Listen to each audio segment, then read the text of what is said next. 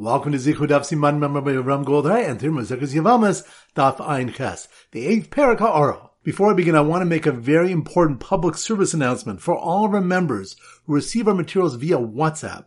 Our number has changed. It's very important to save our new number in your contacts to continue to receive the materials. Our new number is 973-370-4061. Again, it's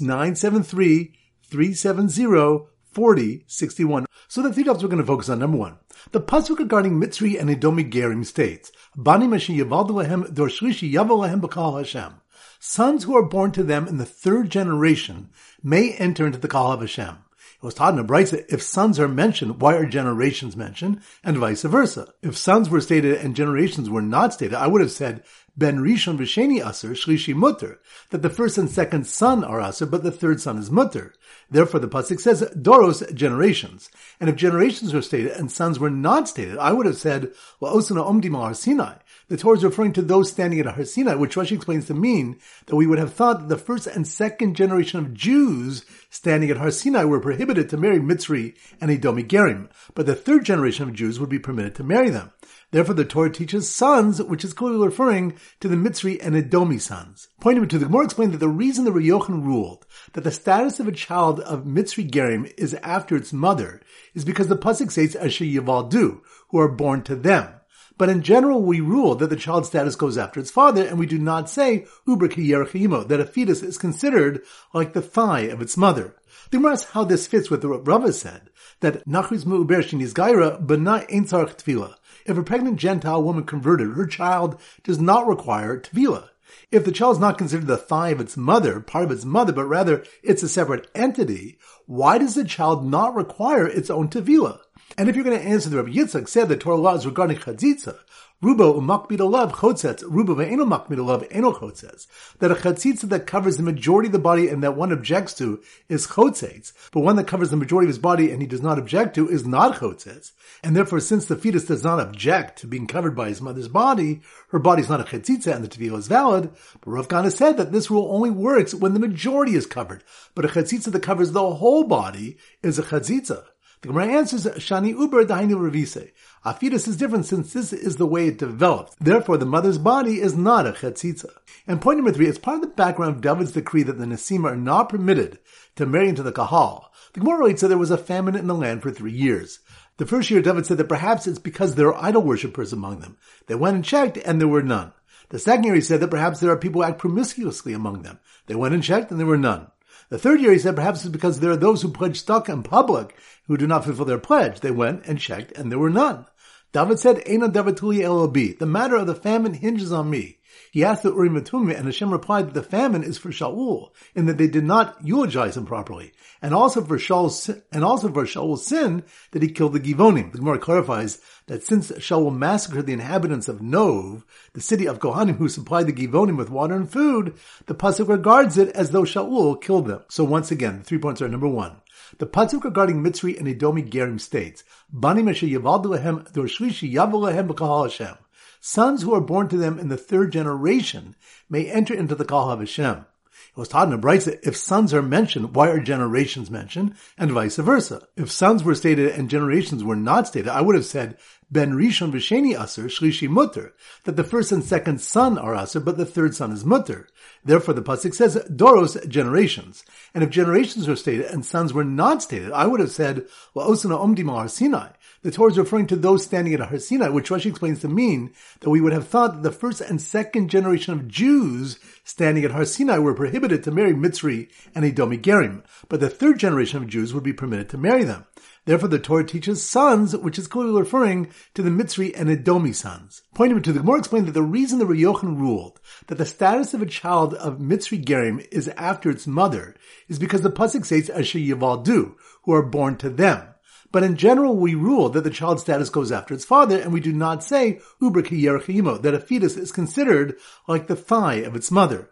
The Gemara asks how this fits with what Rava said, that Nachriz Mu'uber Shinis Gaira, but not Ein. If a pregnant Gentile woman converted, her child does not require tevilah. If the child is not considered the thigh of its mother, part of its mother, but rather it's a separate entity, why does the child not require its own tevilah? And if you're going to answer the Rabbi Yitzchak said that Torah laws regarding chatzitza, Rubo umakbid alav chotzetz, rubo ve'eno makbid alav eno chotzetz. That a chatzitza that covers the majority of the body and that one objects to is chotzetz, but one that covers the majority of his body and he does not object to is not chotzetz. And therefore, since the fetus does not object to being covered by his mother's body, her body is not a chatzitza and the tevilah is valid. But Rav Kahana said that this rule only works when the majority is covered. But a chatzitza that covers the whole body is a chatzitza. The Gemara answers, Shani Uber Dainu Ravise. A fetus is different since this is the way it developed. Therefore, the mother's body is not a chetzitza. And point number three, as part of the background of David's decree that the Nesim are not permitted to marry into the Kahal, the Gemara writes that there was a famine in the land for three years. The first year, David said that perhaps it's because there are idol worshippers among them. They went and checked, and there were none. The second year, he said that perhaps there are people who act promiscuously among them. They went and checked, and there were none. The third year, he said, perhaps it's because there are those who pledge stock in public who do not fulfill their pledge. They went and checked, and there were none. David said, Eina Davatuli LOB. The matter of the famine hinges on me. He asked the Urim and Tumim, and Hashem replied that the famine is for Shaul, in that they did not eulogize him properly, and also for Shaul's and also for Shaul's sin that he killed the Givonim. The Gemara clarifies that since Shaul massacred the inhabitants of Nov, the city of Kohanim who supplied the Givonim with water and food, the pasuk regards it as though Shaul killed them. All right, so now we go to our Simon Daf Ayin Ches, and this one was suggested to us by Jeremy Scheinwitz of Woodmere, New York, as well as Yeshua Eisenberg. And they both suggested Ayin Ches is a child going ugh. A child going ugh. So here goes. The third generation son of Mitzri Gerim, who went ugh that it took so long for him to be permitted into the Kahal, was jealous of the fetus of the pregnant Gentile woman who converted since it didn't even require its own tevila and when Uch again, when the famine in the land entered its third year. Once again in slow motion. The third generation son of Mitzri Gerim, who went Uch, child going Uch, that must be on Daf Ayin Ches. The third generation son of Mitzri Gerim, who went Uch, that it took so long for him to be permitted into the Kahal, which reminds us, the pasuk regarding Mitzri and Edomi convert states, sons who are born to them in the third generation may enter into the Kahal of Hashem. Our Brisa questions if sons are mentioned, why are generations mentioned, and vice versa. And answers if sons were stated and generations were not stated. I would have said Ben Rishon Mesheni Aser Shlishi Mutter, that the first and second son are Aser, but the third son is Mutter. Therefore the Pasuk says Doros, generations, and if generations were stated and sons were not stated, I would have said Osana Omdi Har Sinai.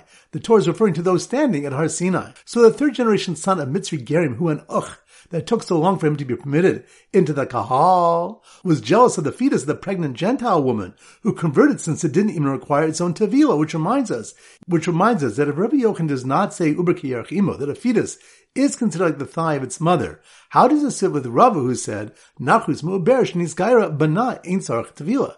If a pregnant Gentile woman converted, her child does not require immersion.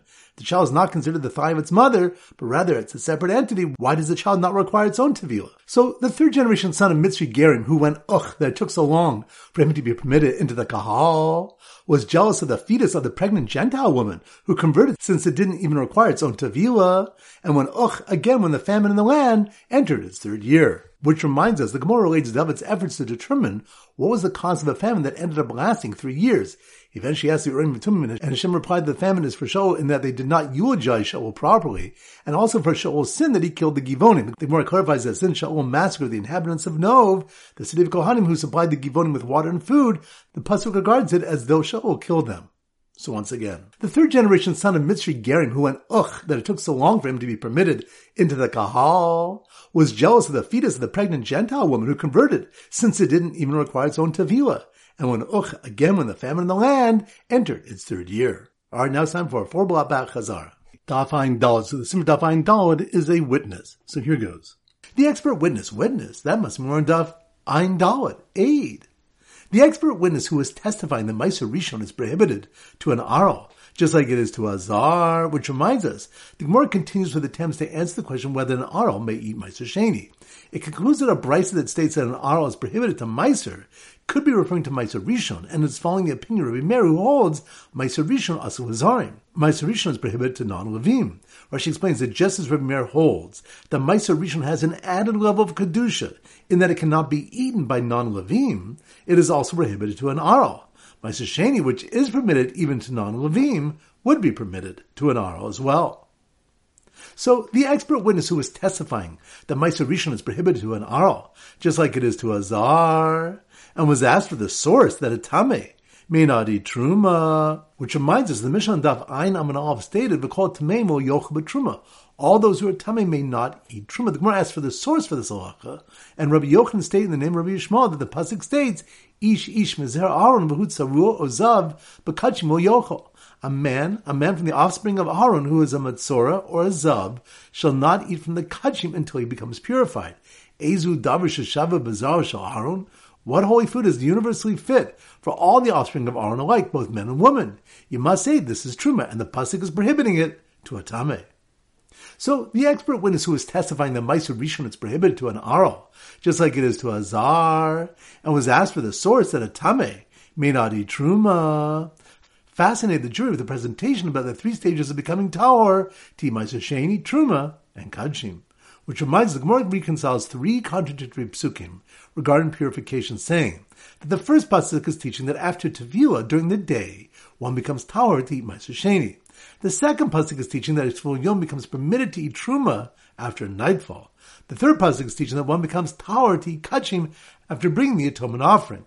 The Gemara addresses why eating truma is considered more stringent than eating ma'aser sheni. Daf Ein Hey. So the Simmer Daf Ein Hey is an Amma Aretz. So here goes. The Amma Aretz, Amma Aretz, that must be more in Daf Ein Hey.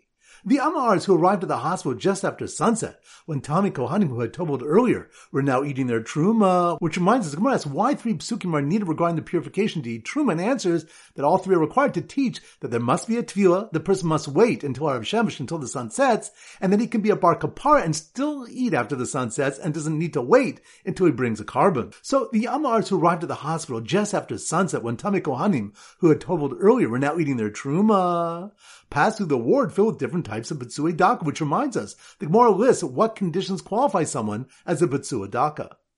So the who arrived at the hospital just after sunset, when Tamik Ohanim, who had told earlier, were now eating their truma, passed through the ward filled with different types of Betsui Daka, and was so proud he brought a box of tissues for his friend, who was a Krushavcha, to help wipe the mucus spilling from his nose. Which reminds us, the Gemara from where is it known that a kru shavcha, someone with a severed shavcha, refers to the male organ and answers that the pasuk says kru shavcha, which indicates misha alide krisa shofech, that it refers to an organ that spills as a result of the severing, whereas prior to severing it was not spilling but was mekaleach, it was spouting.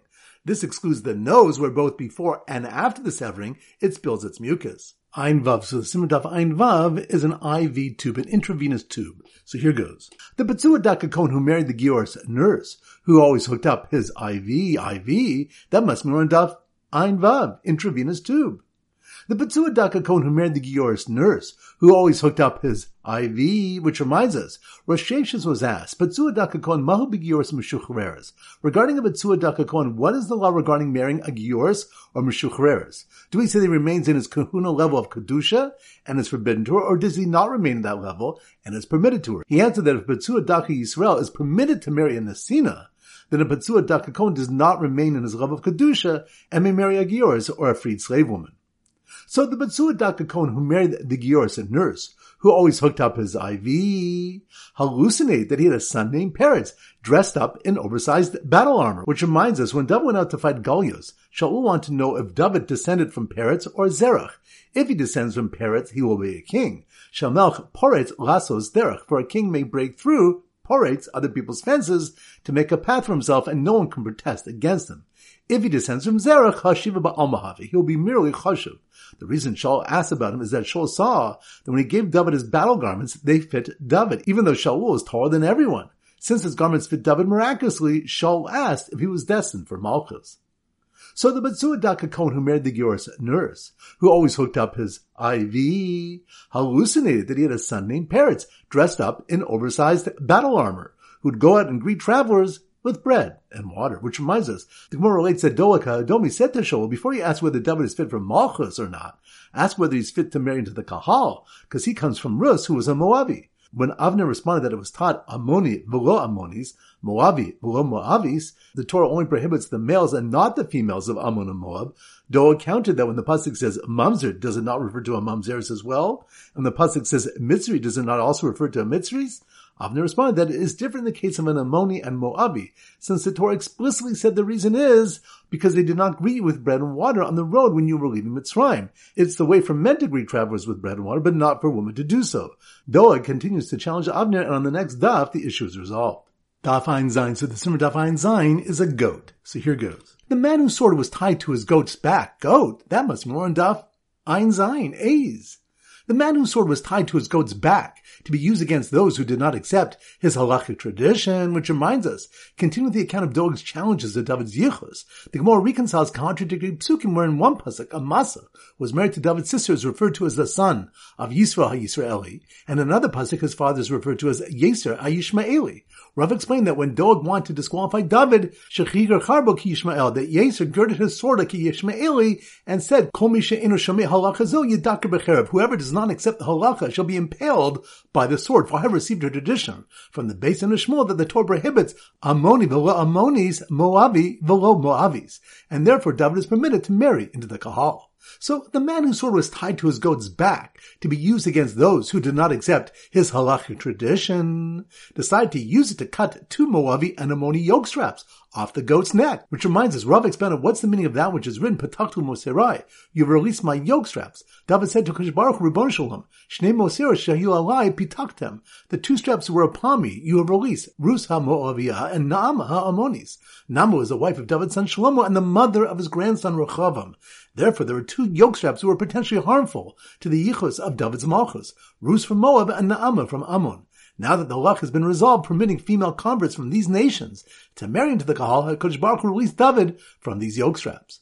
So the man whose sword was tied to his goat's back to be used against those who did not accept his halachic tradition decided to use it to cut two Moavi and Ammoni yoke straps off the goat's neck and give the goat as a gift to the daughter of an Ammoni ger and a Israelis who was about to marry a Cohen. Which reminds us, we have Malchus Yochanan Reish Lakish, whether the daughter of an Ammoni ger and a Israelis is fit for the Kohuna. All right, so that concludes today's shir. This is Rabbi Avram Golden Zichu wishing a great day and great learning.